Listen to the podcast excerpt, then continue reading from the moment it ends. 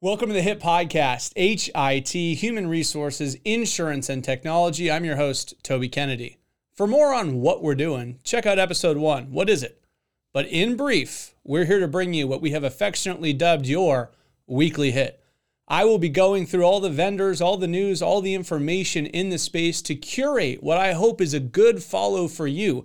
We're dropping every Tuesday. We're going to go through the latest news on human resources, insurance, and technology. With that being said, this week's hit is brought to you by Montage Insurance Solutions, and let's jump right into your weekly hit. For this week's weekly hit, I want to address another topic that I've been having a lot of conversations about, and that is surrounding adding fertility benefits to the benefits portfolio. And man, is this a big conversation. And the reason I'm having so many conversations about this is it is a big topic fertility benefits have been on the rise. They've been one of the most popular benefits to be added to benefits portfolios, and that trend's just going to continue. In fact, a 2022 meta survey of employer group plans found 61% of employers that have 500 or more employees offer some sort of fertility benefits. That's probably going to keep growing because of how expensive family building is. There's a couple of different ways for employers to set about tackling adding in fertility benefits. The first and most obvious is just to look and see what benefits are already available inside of the existing health insurance policies they have. Sometimes they're baked into the policies, and sometimes they're available for an additional rider, uh, a sort of a la carte add on to the benefits portfolio, if you will. But in addition to looking at what you have within your health insurance portfolio, there are these companies that exist to kind of wrap around, augment, and beef up the benefits that you give to your employees in the fertility space. There's a few different ways that the vendors in this space design their business model, and we'll get into all that in a minute. But one facet I want to address right at the outset is a framing that I've seen a lot of the thought leading organizations in the space take to this matter. I'd argue that we want to consider broadening the conversation from infertility benefits to family building.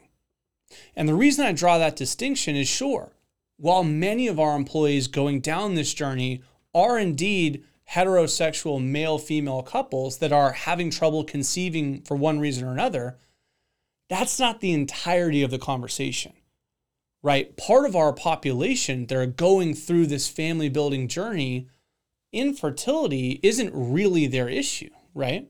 So some of our same sex couples or even individuals that want to have a child and they don't have a partner, they get folded into the conversation about family building because family building includes but extends beyond things like egg freezing and in vitro to include conversations about surrogacy, adoption, and international or domestic adoption, foster care, right? all of the broader dialogue that comes with reterming it as family building. So the conversation goes beyond just fertility benefits and actually, although it might not be readily apparent at first blush, really folds some discrimination conversations into the dialogue. Because if all we're talking about is infertility, from a DEI, diversity, equity, and inclusion standpoint, we're not really including folks that are looking to family build where fertility isn't specifically their issue. And according to a Glassdoor survey, 67% of job applicants cite working at an inclusive organization as very important to them. And in fact, another survey showed more than half of the benefits managers in America think it would be exclusionary not to offer some sort of benefit by 2025. So the dialogue about getting into the space for our employees where we assist with family building and using that term family building to broaden the infertility conversation really takes us into a place where as an employer we're being helpful for all of our employees that are looking to expand their families. So there's a few different players in the space, and there's a few different ways for employers to tackle this.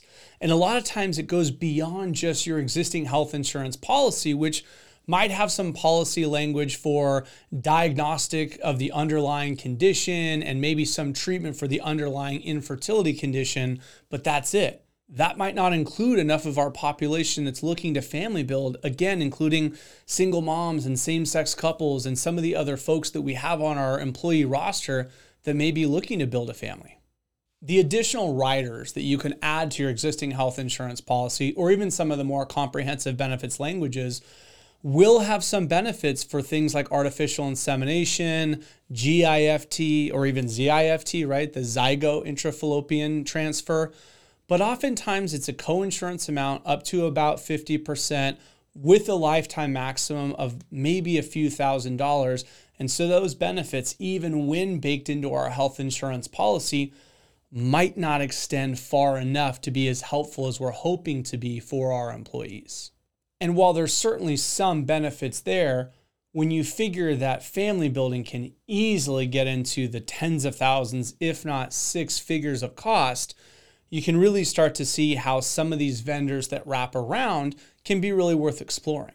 There's companies out there that do the additional bucket of money approach, right? Like, for example, someone like Carrot is in this space and they process literally hundreds of millions of dollars of claims, have millions of members, and really touch a lot of families out there with respect to providing additional money for employees, right? So employers go and get some version of a, a debit card, so to speak, where employees can approach their providers, use the funds set aside for them, and help have some additional resources to go towards costs. There's also companies out there like Progyny who argue that the sort of dollar cap model actually expands inequities, right? Because for certain races and certain people, going through a whole cycle of IVF, for example, maybe they do or don't need PGTA testing, right? Or they may or may not need other services. And so if you have to start to pick kind of all a la carte,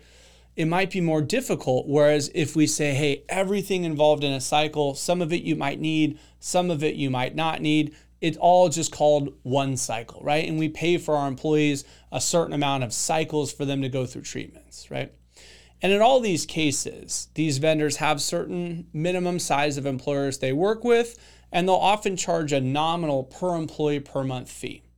On top of the fee, then they charge you for utilization, and they'll often put some version of a cap on that for the employer. So the employer knows, hey, look, if no one's using the benefits, I'm only paying this per employee per month fee.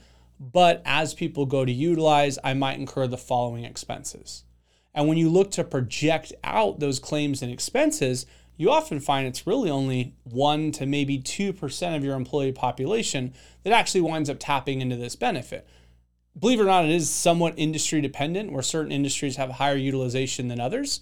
But from a forecasting standpoint, you know you've got your per employee per month cost that, again, is typically very nominal, 60 to 90 cents sort of a thing.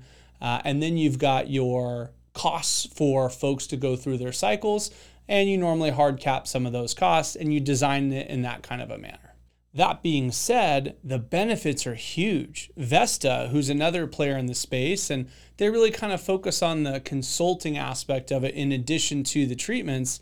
They have estimates that adoption in 12 to 24 months can range up to $50,000.